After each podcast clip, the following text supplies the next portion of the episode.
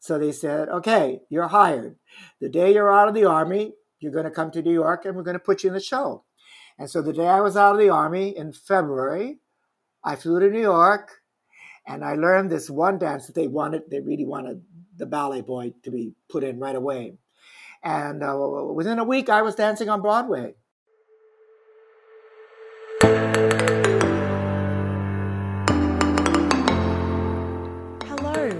Welcome to the podcast for ballerinas, adult ballerinas, parents of ballerinas, and everyone in between. I'm your host, Georgia Canning, also known as the Balanced Ballerina, and it's my mission to break down the elitist barriers often associated with ballet. Through my own studios and ballet related businesses, I'm all about providing space and content for people from all walks of life to experience and enjoy the many benefits of ballet. Each month, I'll bring you industry leaders and thought provoking guests who will hopefully inspire you to lead a more balanced life, full of grace, with a little grit.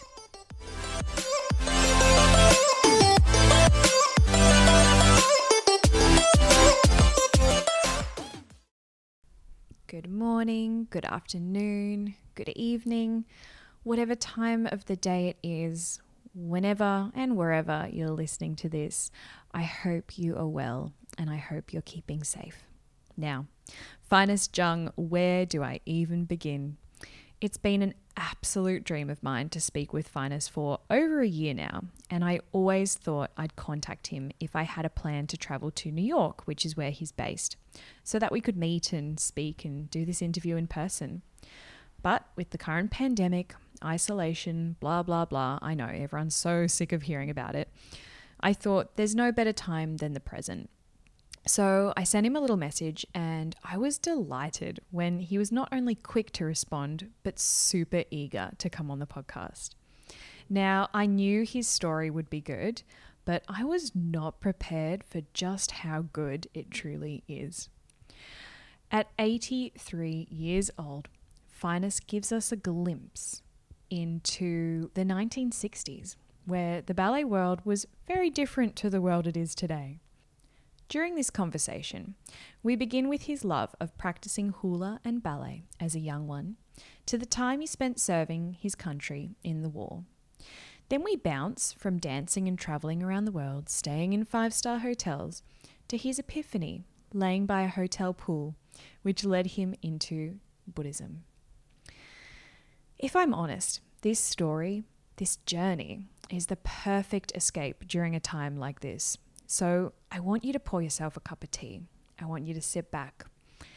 And I want you to relax whilst enjoying Finis's incredible story and infectious enthusiasm.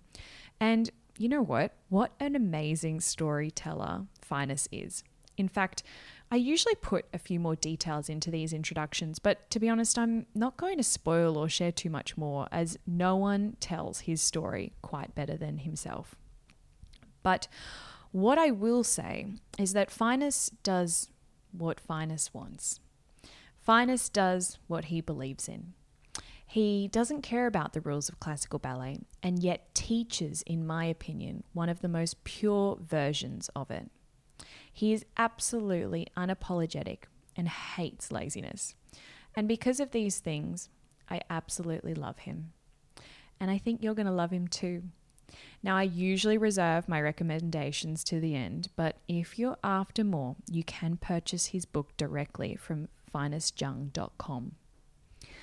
You're going to really love this one. How about we just jump straight into it? Yeah. Um, like I said, I it, it's it's quite a thrill to be speaking to you right now because I've been watching and following you for such a long time, and I actually had an ambition to come to New York, and I was going to message you when I was in New York and hit you up for an interview, but during this lockdown situation that we're in in the world right now, I thought I better get onto it, and I may as well just connect now. okay. Yeah. Yeah. So I was wondering whether you could share with the listeners and start with um, a little bit about uh, your own ballet journey. Okay. Well, first of all, everyone should know that I was born in the middle of the Pacific Ocean in Hawaii in 1937. And this was a long time ago. There was no TV, none of the things that we're so used to using today. We had um, the movies and we had the radio. The radio was basically our entertainment. It was free. Um, we had the movies, we had the newspapers, we had comic books. Um, but that was it. Every Saturday I would go to the movies. And um, I was born into a very normal family, meaning nobody was artistic. Um, we weren't wealthy. Uh, my parents uh, actually had a, a tailor shop at the Hickam Air Force Base. And um, so during the wartime, of course, it was um, quite something for all of us. But anyway, I was uh, in 1937. Then, when I was nine years old, I guess finally I saw, you know, in those days everything was black and white too, right? This was before the red shoes in color. So wow. I, um, and I was actually, they used to call me Monkey. You know, my nickname was Keko, which means monkey, because I was always so active. I could never sit still.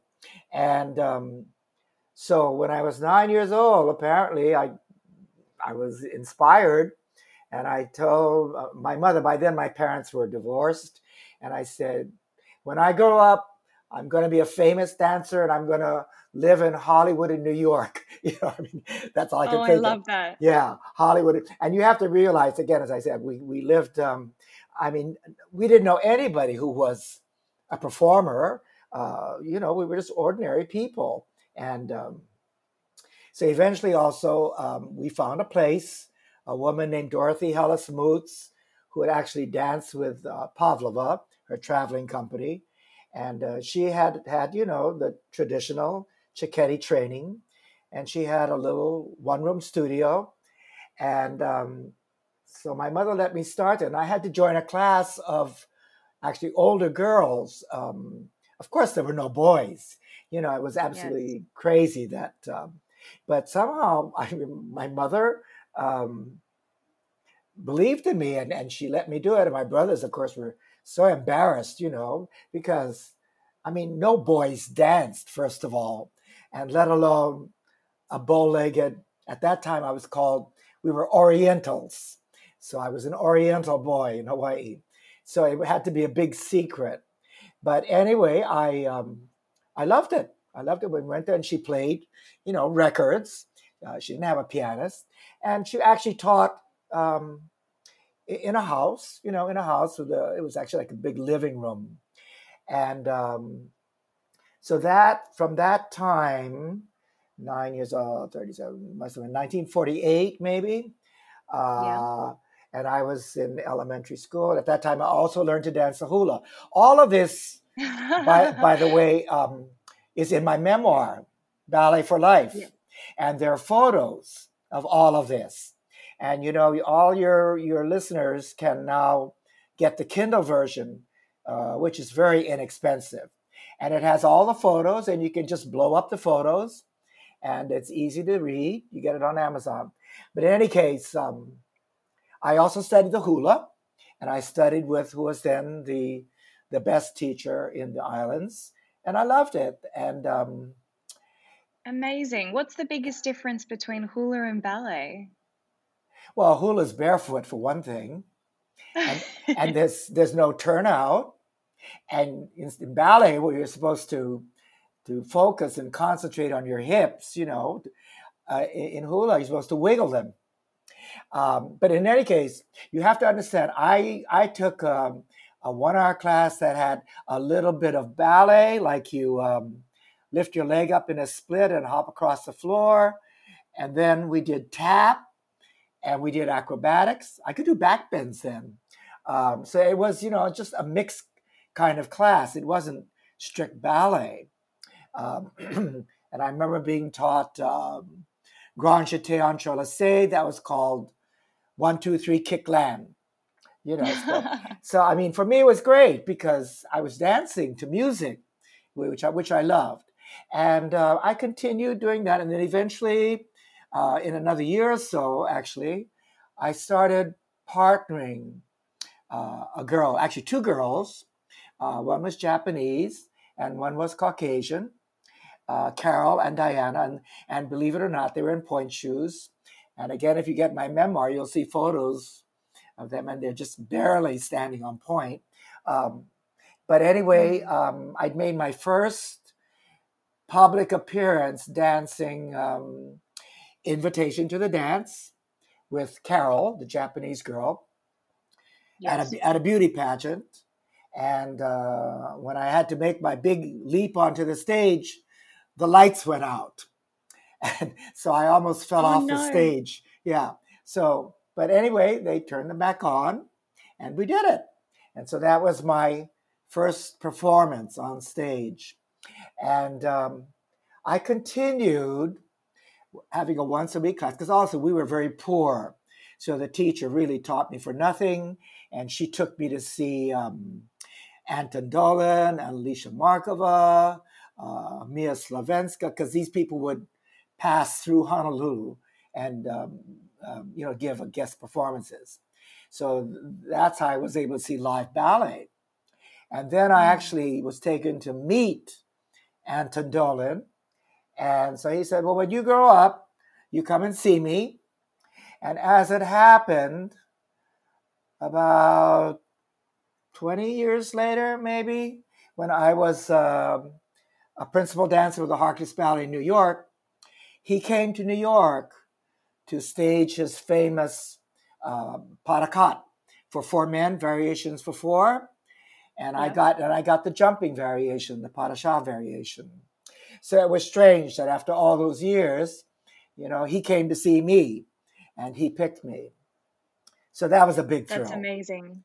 I That's mean, amazing. I, I was going to ask you um, whether you could share some stories from your time as a young professional at Harkness Ballet the the company actually even in itself has an amazing story. Yeah, well, and also you know I actually taught in Australia because when I was yeah when I was with the with the Harkness, I met Maina Gielgud because we all took class with um, Rosella Hightower in Cannes, and I met Maina, and uh, somehow she remembered me.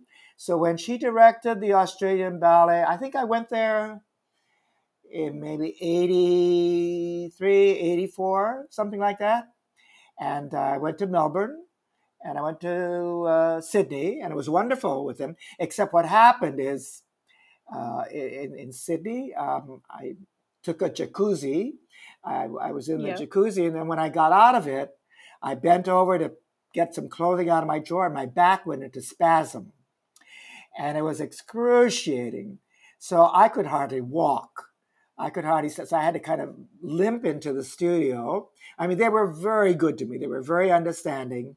You know, I could give them the class, but I was sitting in the chair. So it's really embarrassing, you know, to go all that way. Um, oh, and no. yeah, and to be crippled.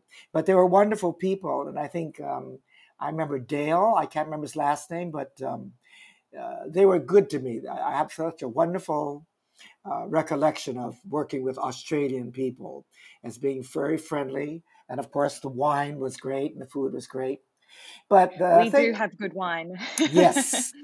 But the thing that happened really through all my life, and which is uh, recounted in the memoir, is that, you know, for a poor boy uh, from Honolulu, um, actually all my dreams ended up coming true. Um, I was able to go to the University of Utah, where I got my first traditional training. I mean, I never knew what a frappe was or a fondue. I'd never done that in Hawaii. But he was wonderful for male dancers, uh, Willam Christensen, and he had founded the San Francisco Ballet. And he could still do everything. He could do double tours and the pirouettes, you know, and he had danced in vaudeville. And he was wonderful because he was so musical. And at that time, there were other dancers like um, Michael Smuin and Kent Stowell, who later became directors of their own companies and you know well-known dancers. But um, that that was like a dream come true for me because I love to study, and it was there that I that I found out I could be a ballet dancer. And in my third year I was good enough to actually dance the lead uh, in Coppelia, in his full length Coppelia. And I did all the partnering, the overhead lifts, and I have a picture of me in my memoir and entrechat six. I mean, I, I really, he said I, I accelerated like a house of fire because I was just so happy dancing and studying. I improved so quickly. So, what happened when I graduated in 1959, I had plans. I thought, well, I want to go to New York. But at that time, we were at war. I don't know, if it was with Germany or whatever it was going on there. But anyway, you had to do some kind of military service. So yeah. I chose uh, the National Guard because it was only six months. And while I was there, I got a telegram from New York, from Rodgers and Hammerstein, because Flower Drum Song, the musical about the Chinese in Chinatown, was a big hit on Broadway.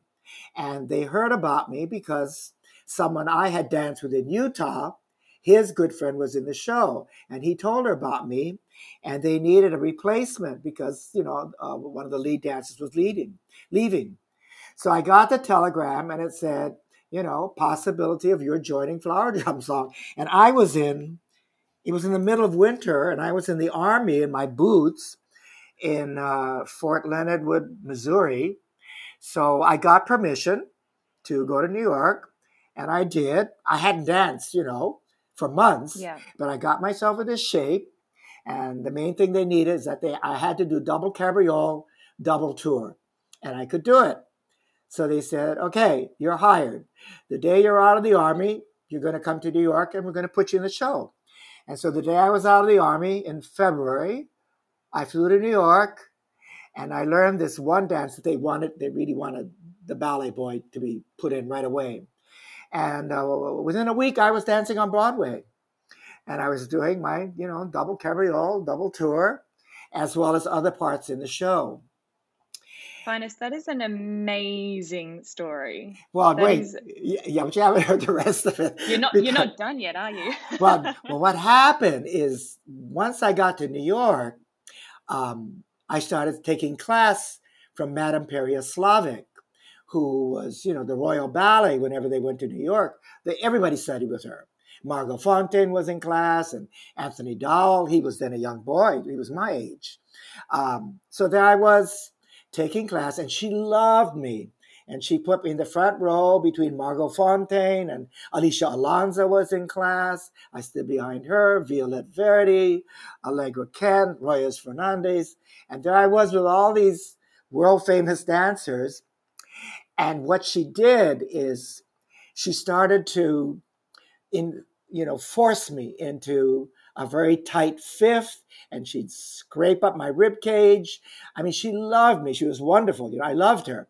But she started to force me into being what I was not. And so what happened within, you know, a couple of months, I started to lose my double tours on stage. I was falling all over the stage because she had forced my fifth position. So in my effort to try to, you know, look like a perfect Russian dancer, which I was not, I lost my technique because I wasn't grounded. I couldn't feel the floor. Because you see, Bill Christensen never forced the positions.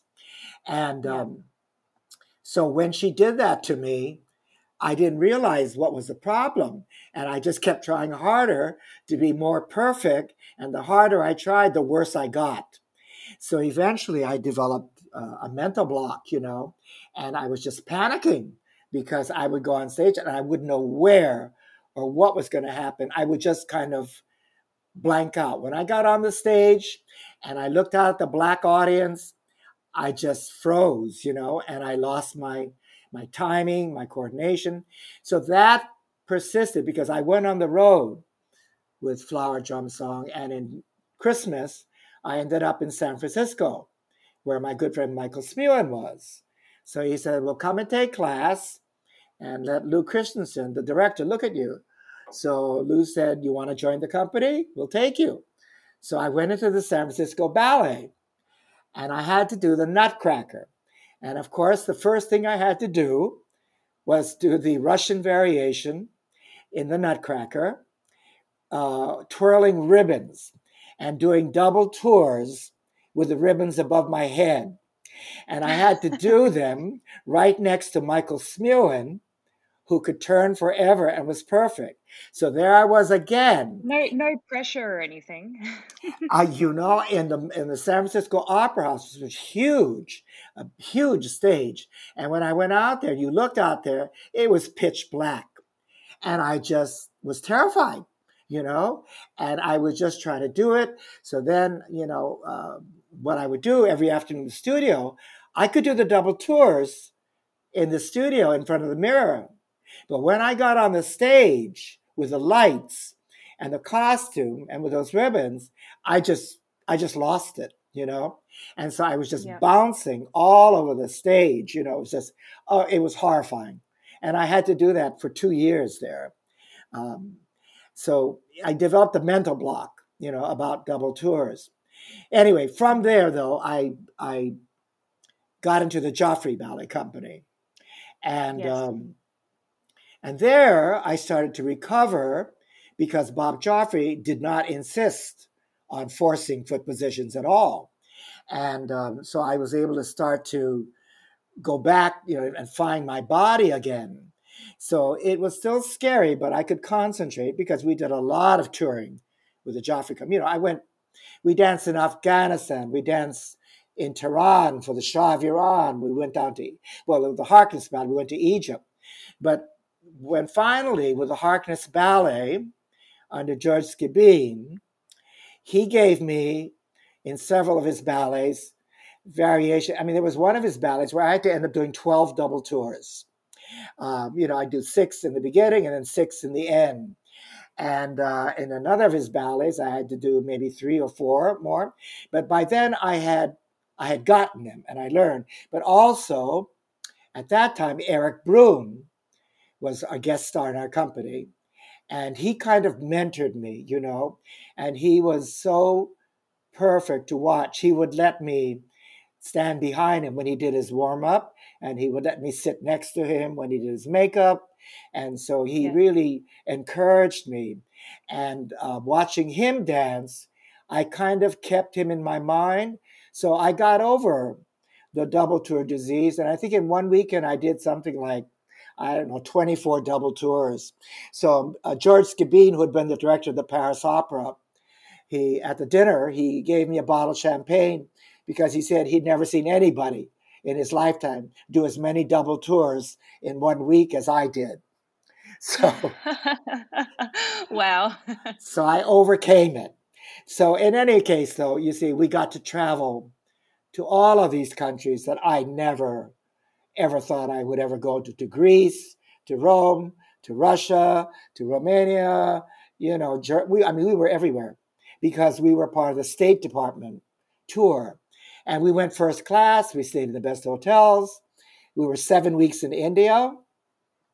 So we learned to dance on big stages, little stages. And when we weren't doing that in America, we were on the bus. So I danced in almost every city in America we used to do what we call one night stands. So you do five different cities every week, you know, come rain or come snow. So I learned to dance, you know, everywhere under any kind of condition. So you don't make any excuses. So that really toughened me that. up. Yeah.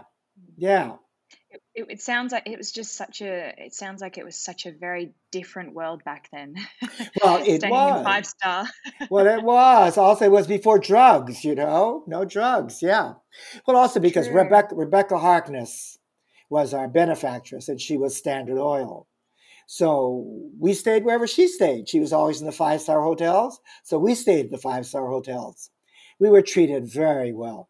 So again i was extremely lucky you know so i think all my life i've somehow i've had a guiding star you know watching over me because in the end you know all my dreams come true. I was i was chosen to be uh, in dance magazine. I was i was the dancer of the month are we lost no no i'm here oh okay something happened um Okay, so anyway, but uh, you'll read it in my memoir. You all have to get my memoir because it, it recounts all of this and how I got started teaching. And, and actually, what happened is um, because I was Asian, and I guess I didn't realize it, I was doing all the exotic parts, you know, the long Yeah. hair, the jewel of the navel. I was the company exotic. And by the time we were in Barcelona, I was also getting a little frustrated because I wasn't cast to do Napoli. Um, you know, I was just doing all kind of the the weird parts. And we met um, this woman named Yuki, a Japanese. They was sent to treat us, uh, give us therapy with shiatsu. And um, we were all complaining, you know, and I just said, you know, I'm just so unhappy here because I'm not there. I want to do ballet dancing. I don't want to, you know, wear long hair and be half naked on the stage or wear makeup so you nobody wanted knows. to be a classical to be the dancer. Yeah, Yes. exactly. And she says, Well, you know, there's a way you can do this. You, you can change all of this. And I said, um, She said, You know, you have to chant. You have to learn how to chant. And she told me these words, which are Nam Myoho Renge Kyo. And she taught me how to be a Buddhist. And I said, You know, I don't believe, I don't believe in God. I gave up believing that a long time ago. But she told me, Start doing this every day and you chant for your desires. You chant for what you want. And I thought, well, that sounds like a good deal, you know. So I did. I did. I started chanting. And what happened is um, I started getting stronger. My technique was better. I was featured in Dance Magazine. And from a soloist, I became a principal. And I started, by the time I finished, let's say in 1969, I was only wearing white tights. I was only doing classical parts. And um, I was a classical dancer. So my dreams came true. So after that, I, I became a confirmed Buddhist. In fact, I converted oh, almost two thirds of the Harkness Ballet Company became Buddhists. So wherever, whatever city we went to, you could smell incense in the hallways and the cl- uh, clinking of bells, and everybody was chanting because this was in 19. so funny. Well, it was 1967, 68, 69, you know, JFK, and before we went to the moon, and the Woodstock, LSD, you know.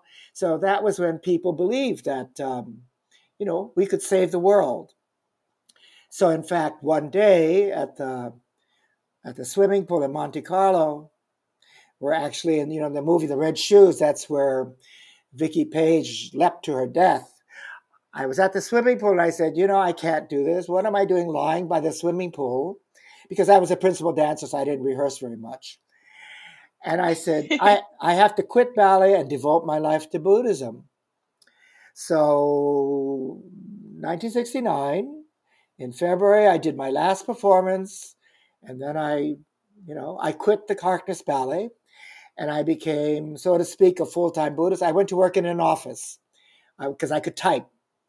And so Yes. I became a private secretary, which paid my rent. And so almost every night, every day, I became a full time Buddhist. This meant you go out of the street and you you invite strangers into a meeting place, whether it's your apartment or someplace, and you talk to them about Buddhism. And that's how we learn to convert people. And people join because, you know, everyone was looking for something at that time. And um, I stayed, and I mean, to this day, I continue to practice privately. And it was through Buddhism that I actually developed my own technique, where I felt uh, I'm going to do what I believe in, you know, I don't care what the Through rules that- are. Yeah. Yeah. Through that practice too, you would have been developing your teaching skills. Well, that's it, because in Yeah. Buddhism, you, you know, you're taught that heaven and hell exist within you and that you have the power to change your life. And that in a sense, you can be anything you want. So, using that as my starting point, then that's how I felt free to to play around and to start to experiment and give more unorthodox exercises so that by the time I opened my own studio, uh, it wasn't long before it was packed, and um, I had all the da- I had dancers from the New York City Ballet, from Ballet Theater, from Twyla Tharp, Martha Graham, Merce Cunningham, Paul Taylor, you know, all of New York's. Well, at that time, New York's professional dancers had only three teachers to study with Maggie Black, David Howard, or me. There was no Willie Burmann at the time. There was no step yeah. studio. I mean, we were the top three. And if you were a professional, you studied with one of us or you alternated. So those were the heydays, you know, where I really got my fill of teaching professional dancers and I got to have living proof that what I was teaching worked. Worked. And that's why people liked my classes because they were very difficult. You know, you promenade the bar in half toe and things. I mean, I would show all of that also because I could do everything. So they felt if I can do it, they can do it. yes. And so it seems today that you teach predominantly more um, a lot of a lot of beginner ballet students as yeah. well. I'd love to know how how that developed and how that transitioned. Well, you know, first of all, I started to realize I'm getting older. I can't keep doing I can't keep doing a full class and a full bar and doing grand jetés, you know. And this was uh, I mean, I'm now 82, so you can imagine. Even when I started making my videos, 1995, I did one called The Thinking Dancer, working, and I'm I'm showing, you know, I'm doing the thing full out, and you can go into videos even to 1997 where I'm doing a double pirouette or triple pirouettes. You know, I could show those things in the video uh, because I was actually doing them in the class, um, yes. especially in the 1980s um, all the Broadway gypsies were taking my class at the Broadway Dance Center. And um, I would demonstrate. I would demonstrate everything. And that's where I developed, uh, changed my, the breakdown of how to pirouette, you know. But anyway, after all that, I started doing um, conventions, you know, going to different places on the weekend where you teach, you know, hundreds of people in hotel rooms. And as I did that, I said, "Oh my gosh, there's so many dancers and they're all horrible. you know, they don't they don't have any decent ballet training. They don't have any posture. They don't have any placement. They don't have any correct positioning. Um, they all they can do is lift their legs up. So as I did that, when I went back to New York, and again, this must have been in the late uh, early 90s, right? Then I said to the owner, I said, why don't you let me teach um, an adult beginner ballet class? And so I started one at 4.30. And in no time, it was a sellout. It was packed. I had these adults who had never taken ballet, but had always wanted to. And it was geared to them, adult beginners. And so I found that in teaching adult beginners, I was being challenged intellectually as a teacher because how do you explain to these people what muscles they should use or i mean how they should go about what is the movement process? How can they do things? So they're really starting to learn ballet and um, eventually even learn to pirouette and uh, so as I did that at the same time, I was still until 2006. I would take some of David Howard's class. I would sub for him at Step Studio, teaching advanced dance, and they gave me a class of my own to teach as well.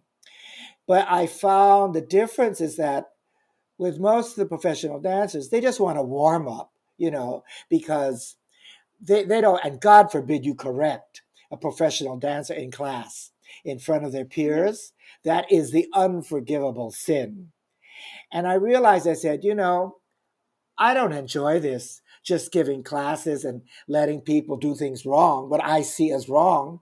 And I said I would see yeah. them on stage and, you know, they're falling off their double pirouette. And it's because they're doing it wrong, but they don't want to be told that. And I said, I cannot do this. You know, I can't just pamper people's egos. I said, I'm a teacher and I'm getting older. So I'm going to dedicate myself to the people I can grow old with. So in 2007, they actually gave me um, a position at what's called the Ailey extension, which is geared to adult dancers. They call it um, real classes for real people. You know, so you're not expected to have any training, and it's everything. It's Zumba, hip hop, African, ballet, tap. You know, all cut, but they're all geared to amateur, adult, non-professional, unskilled dancers. Yes. So I started there, and the class just exploded you know, and pretty soon I was getting 40 people in the class. And, and the thing that's difficult about my class is that um, everyone has to stand in front of the mirror. So they have to stand at portable bars that are horizontal to the mirror so they can see themselves at the bar with two hands on the bar so they can see. I say, when you're on your left foot, can you see where your left shoulder is? It's over here. When you're on your right yes. foot, you see your right shoulder, it's over here. So they could see. And I'm training them. I said, I want you to see what you are doing. You know, not if you like what you're wearing, but are your shoulders level? Are your hips level? Are you standing over your leg? Are you able to control, you know, the, the movement you're doing and keep the leg working from the hip properly? Are you placing your foot correctly in second position?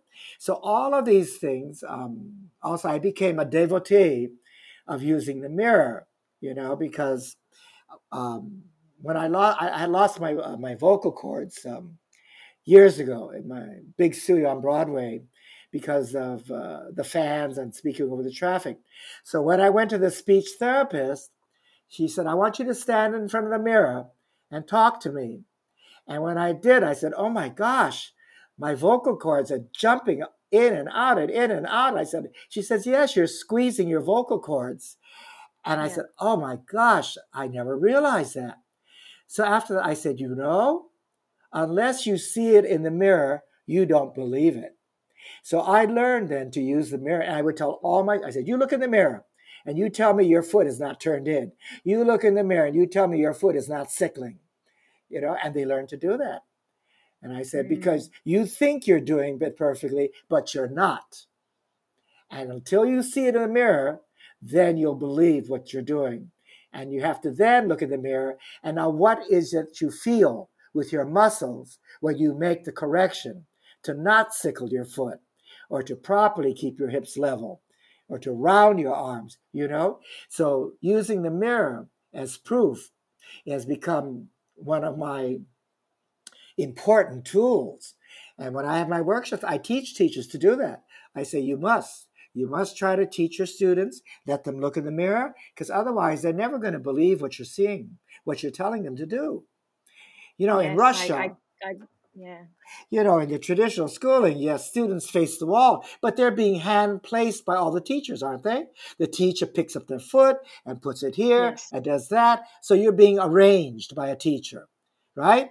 But here in America, most of the classes are recreational, you know, so that unless you're working with teachers in a very small class, and that teacher is going to point your foot for you and place your leg for you and round your arm for you, you don't have any idea what to do.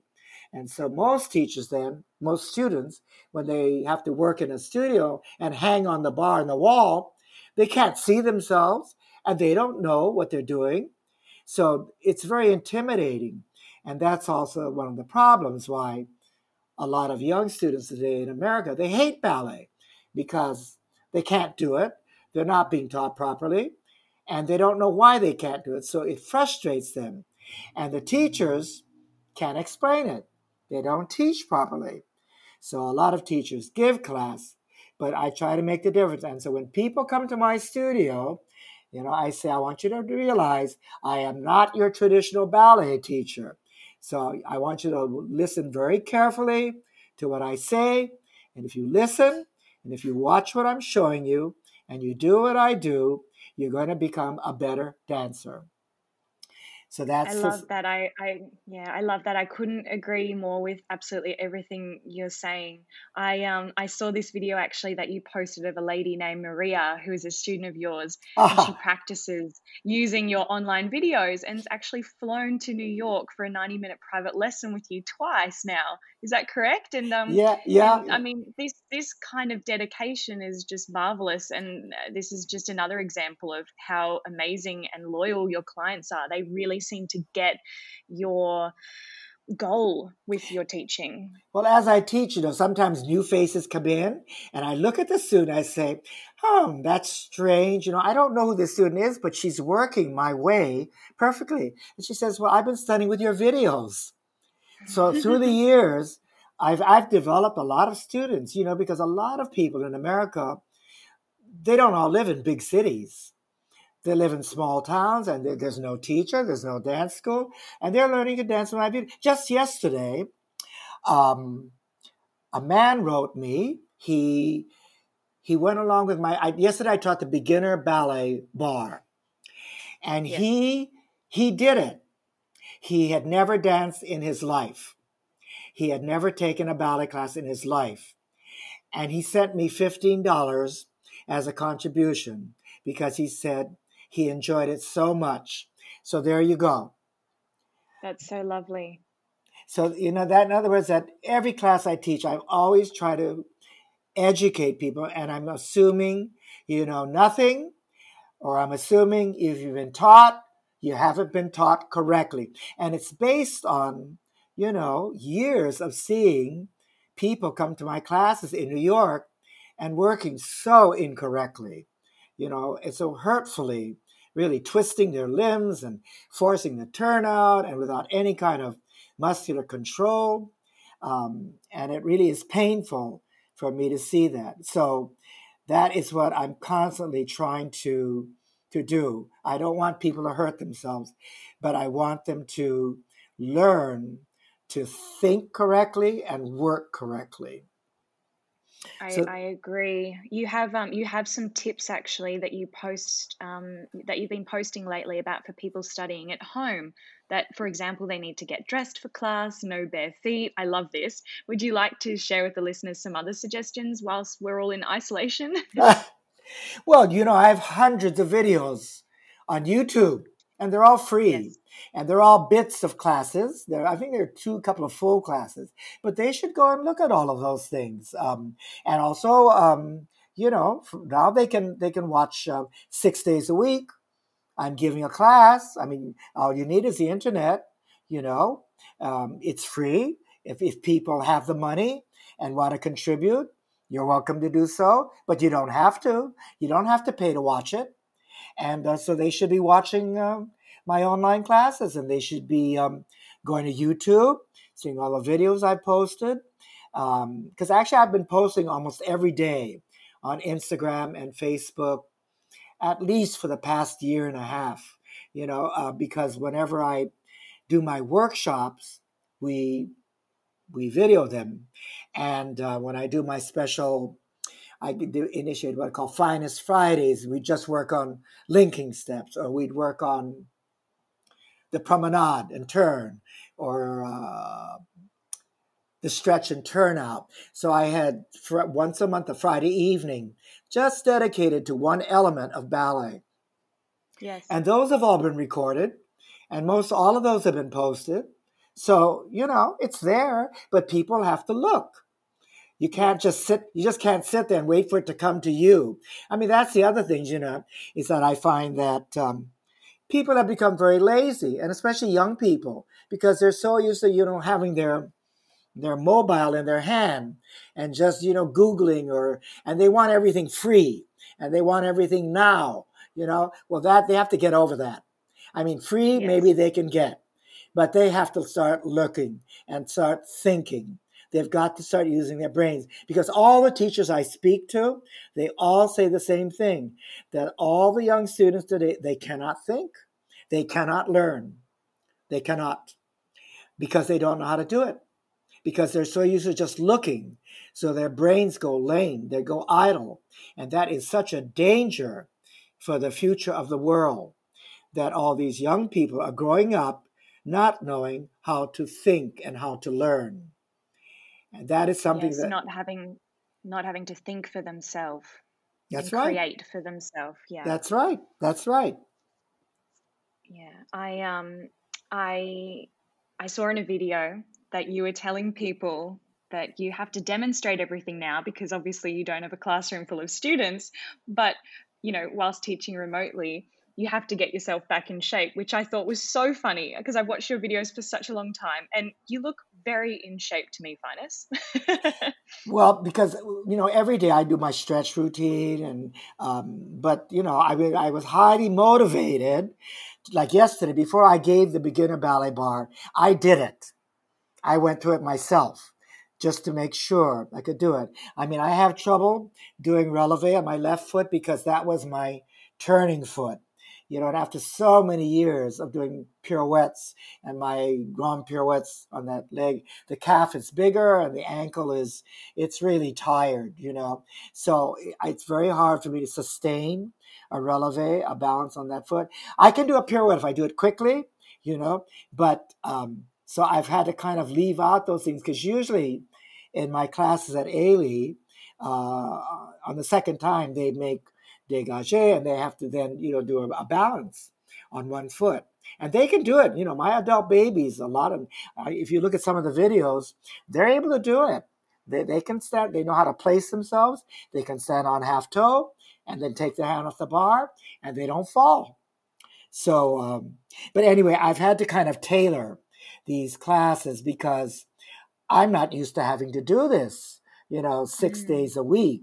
Because at the Ailey extension, I can begin the exercise and I show it. And then, usually in the front line of every class, I have the experienced students who know the exercises so that the yes. class can then follow them.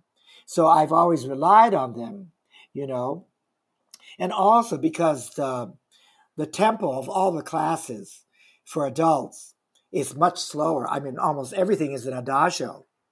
So mm. to work that slowly, you don't really get your blood going, your circulation going. So only at times when I have a large class, um, and it's more the advanced level, the beginner level, um, and usually when the weather is warmer and I can do more of the demonstrating, then I start to feel, okay, I could do more in the center. I mean, I can do chasse pas de bourrée, I can do that. I can do pas de back and forth. Those things I can do, you know. Um, but I can't really promenade because also my, my, you know, I haven't done this for so long to raise my leg, my foot higher than 45 degrees. And after I had my hip replacement two years ago, that also, you see, a couple of years leading up to that, I could do less and less in the class because my hip hurt too much. And after I would demonstrate, I had to kind of, you know, guide my leg. I had to kind of lift my leg up with my hand because the muscles would all cramp. I mean, they would just spasm on me. And I, I could hardly walk up the stairs. So finally, I had the hip surgery, and um, now it's much it's much better. But again, because I'm teaching at such a slow tempo, you know, um, and I spend a lot of time uh, working on exercises and trying to plan, you know, more videos. That it's not like I do a full class every day. You see, so my legs aren't really used to, my feet aren't used to doing that much. So it's kind of a miracle that I got through as much as I did yesterday of the um, beginner ballet bar. But starting this next week, we're going to be running a regular schedule. So I'll repeat uh, the same classes. And um, like the age defying therapeutic stretches i mean that's really easy for me to do. Because again you know i did it on myself. I did it on what i felt i needed and what i could do. And so you know the people who are older um, they, they love it because it's kind of tailor made for them. Um, so anyway you know that is the whole thing that I'm working from the standpoint of I am a teacher of adult beginners. And um, I'm very happy to be that. So I'm just trying to do the best I can uh, online. But you know, if people want advanced classes, well, there are other people they can look at online because a lot of the professional dancers are they're doing the same thing. You know, so you want a professional class? Well, then look at a professional dancer. You know, but they're not going to get the same corrections they're, they, they would get from me. You know, because again, my focus is that so many people. I mean, I just saw. I'm not going to mention the company or the dancer's name, but he was um, the principal dancer in a famous Balanchine ballet. And um, in this variation, which is, you can see Baryshnikov doing it um, uh, on YouTube, he has to do pirouette, double tour, pirouette, double tour. Pir- and this goes back, you know, 30 years, 40 years. I think it was done for Igor Youskevitch. So it's a famous male, you know, solo. And this dancer started doing it, and I said, oh, oh, oh, oh, we're in trouble because I could see already his timing was off and he wasn't spotting. And he, when he finished the last tour, he landed on his knee and he fell over and he sat on his butt. And that is the first time I've ever seen that happen in a professional company in New York, you know, with professional dancer. But you know what's happening these days, you see, is the training has become so poor that that dancer is being taught to exactly what I said never do. He was using his support, he was turning to the right and he was pulling his left arm in for the force. And he was then turning his body and dragging his head Whereas what I teach is that if you're going to do a double tour to the right, and you can see that, by the way, you know, there's a link, I should send you, which shows you when I did my, um, in the Zealous Variations, and I do the double tour, double tour, and I do double tour right to second, double tour left. But I spot very quickly. And that's what Erik Bruhn did. That's what he taught me. And today, so many dancers, men and women, they're very lazy. They don't spot. They don't spot. They they pull their shoulders around and then the head lags afterward. So that is why their dancing is not vibrant. It's not exciting. It's not dynamic because they have no spot. And so that's what happened to this guy is that he was putting all his force in his arm and turning his shoulders around instead of turning his head. And if you go and look at Misha on YouTube, whenever he does his double tours, when he goes in the air, by the time he reaches the top, he's already finished one tour and he does the second tour on the way down because he's spotting that quickly. And so many teachers that even say, oh no, you go up in the air and then you turn. You know, so it's completely incorrect. And so that is why you see a lot of dull dancers on stage because without eyes, you're not brilliant. You follow? So at this point, I'm so sorry. Finis and my internet connection was lost. In fact, it was lost a few minutes ago, but in true Finis fashion, he kept on going. But wow, what an incredible story. I am so sorry for cutting it short and not being able to provide you with a polished finish. Finis said that his voice was hoarse when we reconnected and he just couldn't possibly go on, which I completely respect. And after all, he had classes to teach the next morning. If you loved his story as much as I did and want further information, please visit finisjhung.com for further info to purchase his book or to check out his amazing classes. I hope this interview brought a smile to your face, and I hope that you're looking after yourself. A huge thank you to everyone who has been joining me for Glass during class on Friday evenings, which is live on Instagram and Facebook at 5 pm Australian Eastern Standard Time, or to those who have booked in for a private Zoom class with me. Look, right now, it means the absolute world to me, and I just can't thank you enough during this very strange time. If you want to support Balanced Ballerinas and these conversations in a different way, you can also visit balancedballerinas.com slash shop to purchase some of our famous merchandise. Our famous ballet, ballet, ballet singlets. We've got a few left, so jump on and have a look, and I'll post them out to you ASAP. Have an amazing week, and as always, would love to hear what you thought of this episode. Bye for now.